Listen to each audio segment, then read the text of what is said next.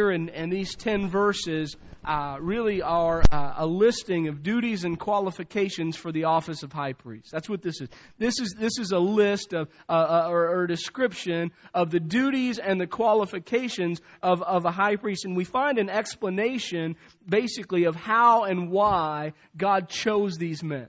That's what this is. How and why God chose these, these men. And that explanation is here for one purpose, and that purpose is to show us that Jesus is better, of course. That, that, that Jesus is the ultimate fulfillment of, of this office and of all of these qualifications. And that really is our, our lesson this morning, simply put, is, is that Jesus is a better qualified high priest.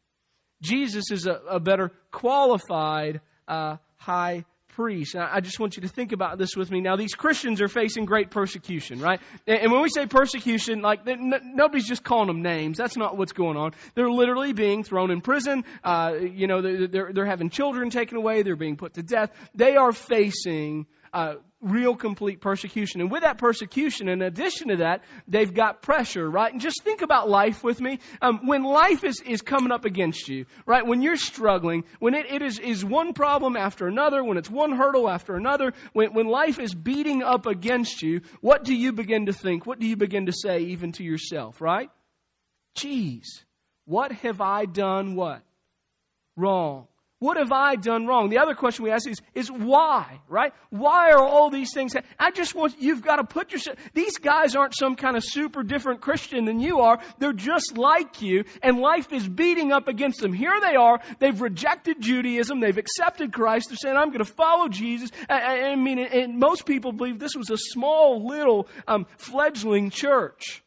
And, and here they are, they're, they're hanging on by a thread, and life just keeps beating against them and beating against them and beating against them. And no doubt they're beginning to question, right? But then you've got to remember, all of their friends and family are probably still Jewish right? And so you can just imagine the great friends they have, kind of like the great friends of Job, right? That come to them, and what did Job's friends say? Uh, you're doing something wrong, bucko. And, and, so you can imagine their friends are coming to them and, and their family members coming to them and they're saying, listen, don't you see it? You have to be doing something wrong. And here comes the question because of their Jewish background. Who's your high priest? I think you need to go see him and have him make a sacrifice on your behalf because clearly you're doing something wrong. And, and to kind of just disband that whole terrible thought, the author of Hebrews writes this audience and, and, and he begins to, to, to, lay out this case and, and remind them listen, Jesus is your high priest. You're not doing anything wrong. In fact, he's better, he's, he's more qualified than the high priest of, of these people that are coming to you with that, that silly argument. He is more qualified. He is the ultimate high priest. And so um, we get two uh, reasons here two reminders here that, uh, of why Christ is more qualified as a high priest. And, and here's the first I'll, I'll share with you this morning. Um, number one, Jesus uh, is more qualified because he's a better man uh, with a higher appointment. Jesus is, is a better man with a higher appointment. You look at that first qualification there of a high priest. It's in verse 1. It says this. It says, uh, every high priest is selected from among men and is appointed to represent the people and matters related to God and to offer gifts and sacrifices for sin. So, so that first little phrase, every high priest is selected from among men. You can't overlook that. They had to be selected among men. Why? Well, here's the deal. This, this on your notes. Just follow along with me. Uh, a, a priest has to partake in the nature of the people that he represents. Right? A priest has to partake in the nature of, of the people he, he, he represents. Another way to say that is that a priest has to be able to understand and identify completely with the people that he represents. He's got to be one of them. This is why the angels aren't the high priests, right? God, God couldn't appoint the angels to be high priests. Why? Because they don't share the same nature as we do. The angels have no understanding or grasp of, of what this thing called life is like for us. They, they can't fathom what we go through here on earth. They don't understand um, what, what, what, it is to, to face the, the, the trials and the struggles of this thing called life that we do. And, and, and so the high priest has to be selected from among men so that he can partake in the same nature of the people that he represents. Now, don't miss it. Jesus is a man. We understand that Jesus is God. We get the deity aspect usually pretty well. We really struggle with the concept that while he was here, he was fully man. He was, he was fully man, and, and, and, not just man, but, but he was better man. That's the argument of the Gospels. You can go to Luke and find out that Jesus is a better Adam. You can read through Matthew that he's better deliverer, better than Moses. You read through Hebrews, it's going to be here over and over and over again. Uh, Jesus is not just a man, but he's, he's a, a better man. He, he fully went through all the things that we go through. He fully felt what we feel so that he could be our sympathetic, gracious, merciful representative. So he's more qualified because he's selected among men, but he's more qualified because he's the best man, right? But he's, he's not just a better man. He's not just a man that's without sin and without defilement. He certainly is that. But he's a better man with a higher appointment. That's the second half of that point. Jesus is a better man with a higher appointment. Look at verse 4 with me. It says, No one takes this honor upon himself. He must be called by God, just as Aaron was. He must be called by, by God, right? So he had to be a man, but he also had to be God's man, according to the text. So he had to be called by, by God. And, and, and we should, we need to think of, of this calling of, uh, uh we'd call it today, we, we'd label it vocational ministry as a calling.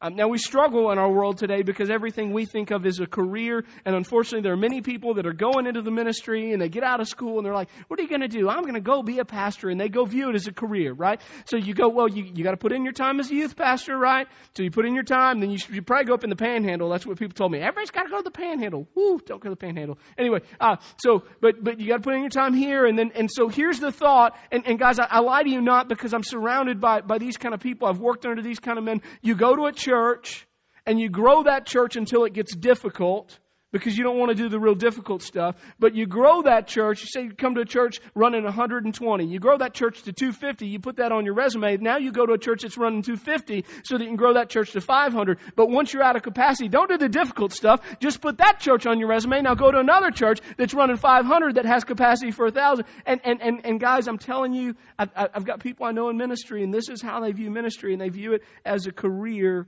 um, and you know what? Unfortunately, the people often view it as a career too. You'd be amazed how many people sit in the pews and they think that ministry is just a career and that they'll even say things. Well, someday he's going to move along, or or they just think in their mind, well, that that person, you know, they, that that's just an employee. The Bible says that, um, that, that in particular that the high priest, as we're talking about today, that this is a calling. So I want to show you what that calling looks like in, in Ephesians chapter 4. Uh, if you want to turn there with me, um, book of Ephesians, chapter 4. Uh, and we're going to start in verse 11. I'm going to read through 13. And, and, and again, um, I, I, just want you to understand this, this calling thing that we're talking about this morning. That this high priest uh, has to be a man, but he also has to be called by God. And Ephesians 4, verse 11 says, It was he who gave some to be apostles and some to be prophets, and some to be evangelists, and some to be pastors and teachers to prepare God's people for works of service so that the body of Christ may be built up until we reach uh, all unity uh, in faith and in the knowledge of the Son of God and become mature, attaining to the whole measure of the fullness of Christ. It says, uh, it was He who gave, is, is the word there. That word um, gave in, in the Greek, it does mean give, but it also means to appoint to an office or to call to a position. It is He, God, who, who appointed some to an office or called to, to a position, and then it begins to list the, the kind of people that God calls. And there's a whole bunch. It's apostles and, and, and prophets and evangelists and pastors and teachers. And so He appoints them. And what is their position? Here's their position. Ready? It's the same position, all of them, even though they have different gifts. Ready? They are appointed to be under shepherds under shepherds. That's, that's, that's the time. Now, you work in a church with multiple pastors, they call whoever the, the, the, the, the pastor is, they call that guy the, the senior pastor, right? Uh, that really just means the highest under shepherd of that body. But all are under shepherds, and, and, and, and this is the point. Look at verse 15. It says, Instead, speaking the truth in love, we will in all things grow up into Him who is the head, that is Christ. And the point is that Christ is the head, that he holds the superior office, the higher office, because he's been appointed to an higher office. Now that's the argument here by our author in Hebrews chapter 5. Jesus is a better qualified high priest because he's a better man with a higher appointment a better man with a higher appointment. Every high priest is selected from among men and is appointed to represent them in matters related to God. It's verse 1. Okay? Number 2. Number 2. Jesus is a more or better qualified high priest because Jesus is a more sympathetic high priest that deals with us gently. Now you guys caught on, right? There's really four points in this sermon, but I just I just connected both of them, so each of them has two things, right? Y'all saw that. Sympathetic uh, priest that deals uh, gently with us. This is verse two. It says he is able to deal gently with those who are ignorant and are going astray, since he himself is subject to weakness phrase deals gently also be translated has compassion or to have compassion. That's a, that's a key word if you ever read the Gospels, right? Jesus over and over and over again. It says that he has compassion on, on, on the crowds, that, that, that, he has compassion on the sick and the hurting, that he, he saw them as what? As sheep without a, a shepherd. You know, another way to say that that's not quite as nice is to say that they were ignorant and, and misguided. That's what it says in verse 2. He's able to deal gently with the ignorant and the misguided. The ignorant, those that are going astray, that's what sheep are. It says Jesus can have compassion on them. So Jesus had compassion. He always dealt gently. Now that phrase uh, deals gently literally in the Greek. It means to not be unduly disturbed by faults or errors of others. Think about that with me. He's able to deal gently. He is not unduly disturbed by the faults and the errors of others. It means that when Jesus is around ugliness, he doesn't go crazy. It doesn't drive him to the point that he just wants to start smacking people, but rather that he can look past the ugliness and see the real problem, right? This is uh, that person that is patient with the sinner, yet doesn't condone the sin. This is somebody that understands and sympathizes with a person's problems, but they never lose perspective of what's right and wrong. Another way to, to, to look at this term in the Greek uh, is, is, to think about moderation. It's to think about um, moderation. It, it, it, it's beautiful. And so uh, this is who Jesus is for us, right? He, he's not unduly disturbed by faults and errors. He, he, he's, he's moderate on our behalf. Um, and, and, and Think, think through this. So he's seated on the throne of grace. We looked at that last week. Jesus is seated on the throne of grace, and we are told to run to that throne and receive grace and mercy in our time of need. Because why? Because Jesus knows that we need it, right? And how does Jesus know that we need grace? Because he sympathizes with us. And how does Jesus sympathize with us? Because he was one of us. Because he himself was a man, verse 7, during the days of Jesus' life on earth, he offered up prayers and petitions with loud cries and tears to the one who could save him from death, and he was heard because of his reverent submission. He prayed this way on many occasions with loud cries and tears to God the Father because of the anguish that he felt in becoming sin for us. And so Jesus felt it. And in verse 8, here it says, although he was a son, he learned obedience from what he suffered. If you ever wanted to know what the eternal perfect Son and Savior has done for you, I think it might be wrapped up in verse 8. Ready? He stepped out of eternity, stepped out of glory, stepped out of heaven. He became man and he suffered. That's the word you should highlight. That's the word you should circle. That, that God Himself, Jesus, suffered for you. He, he, he came and, and he hurt. I, I read this little phrase this week and I loved it. Uh, Jesus was given no exemption from pain or loss. Jesus didn't get a get out of pain free card when he came to earth. Just because he was God, he didn't get to come and walk in the flesh and yet not experience hurt and trials and temptation and pain. Rather, he had to go through all of it. And the Bible says that in doing so, this act of obedience, this act of a life dedicated, you remember, to the will of the Father, Jesus, that's what I've come to please the Father. In, in, in, in this life, Jesus suffered greatly and learn just what obedience to God, get this, involved in the flesh and practice of humanity. In this life of obedience, I'm going to say it again, Jesus suffered greatly and he learned what obedience is in this life and practice of humanity. And the Bible says that through that he was made perfect. Now let's talk about that phrase. That's, that's, that freaks you out a little bit. You say, wait a second, Jesus is the sinless, perfect Savior.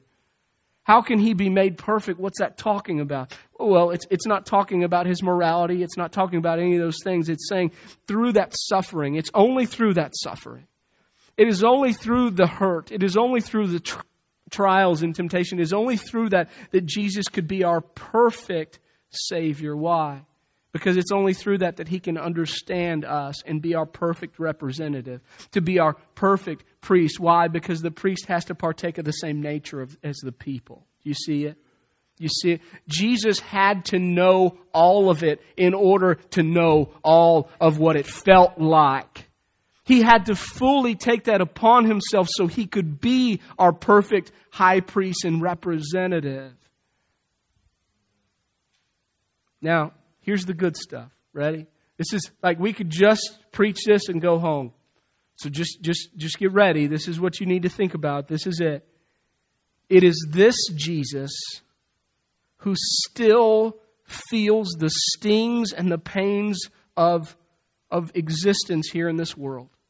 It is this Jesus who still feels the pains and the stings of existence here in this world that sits on the throne of grace and doles out grace and mercy to those that are still stuck in it. it's this one. It's not the Jesus that forgot it. It's not a God that didn't know it. it, it it's God that came and suffered it. And, and because He still feels the stings and the pain of that suffering, He sits on a throne called grace and He doles it out on the people still stuck in it. Whoo! You know what I'm saying? That's the good stuff right there.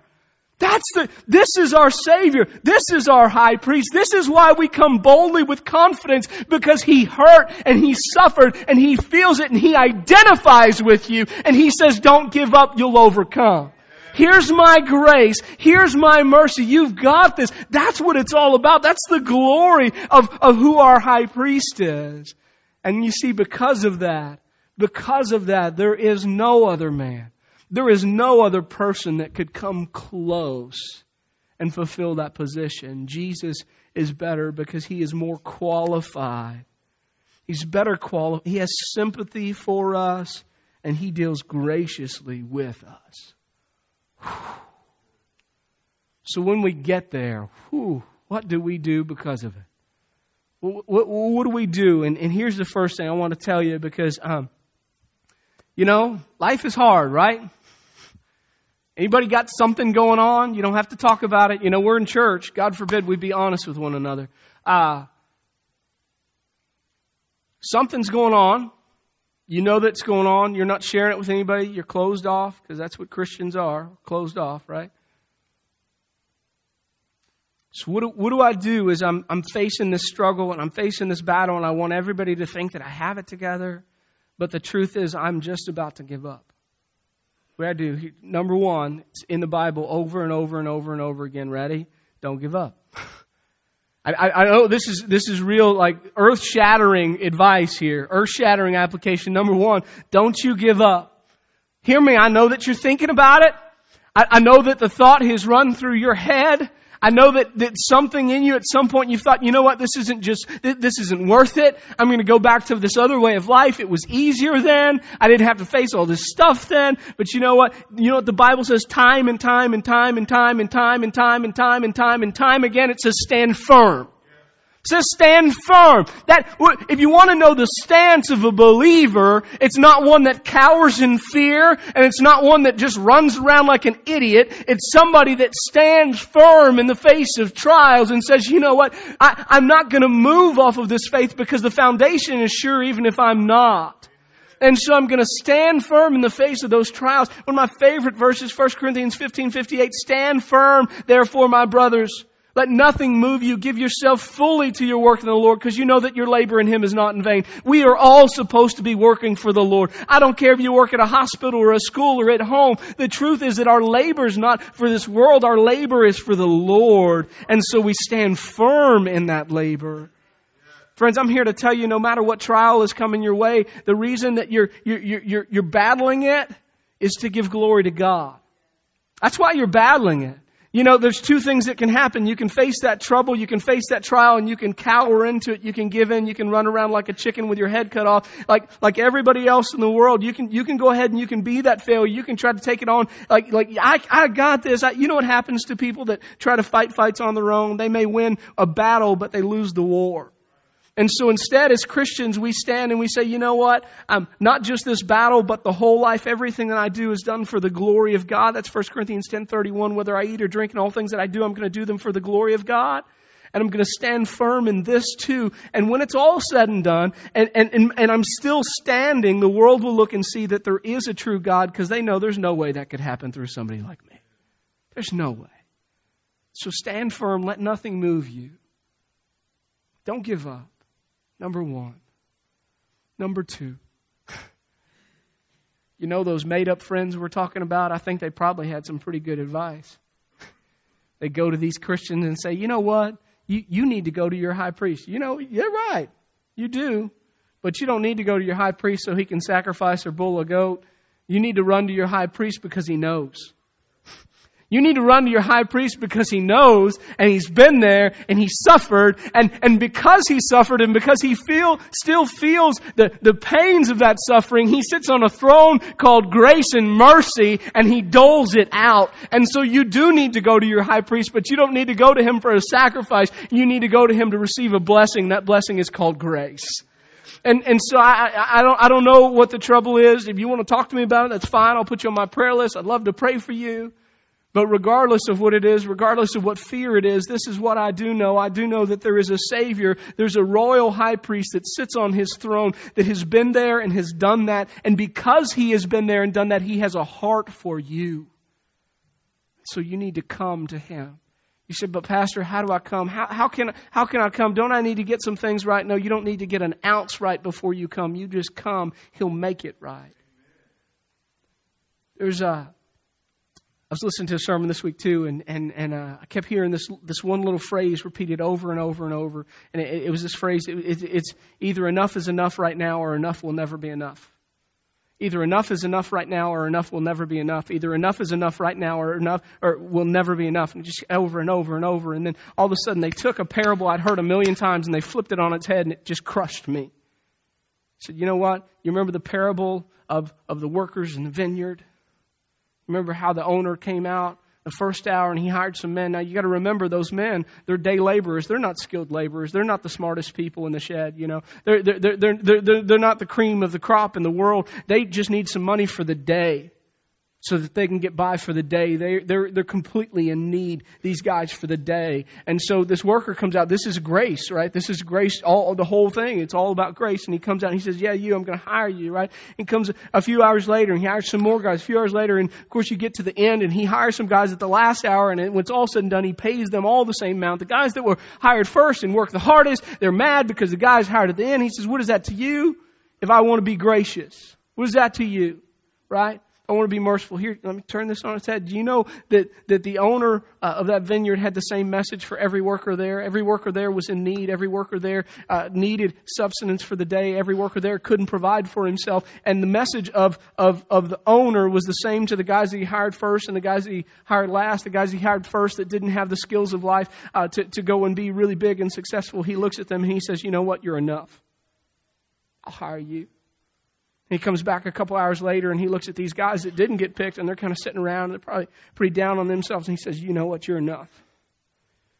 You come with me.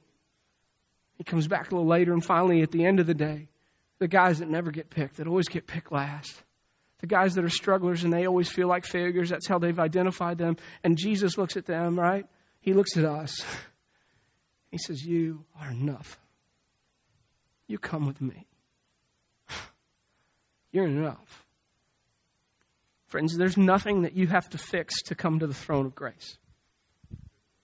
There's not a thing that you have to correct in your life to come to this King of glory, to this King of grace. There's not a thing that you have to do other than come. And you can come with confidence. And you know why you can come with confidence? Because He has suffered. And He knows how hard life is. And He literally is just waiting to heap that grace and that mercy upon you. Just come as you are. That's the invitation this morning. Would you pray with me?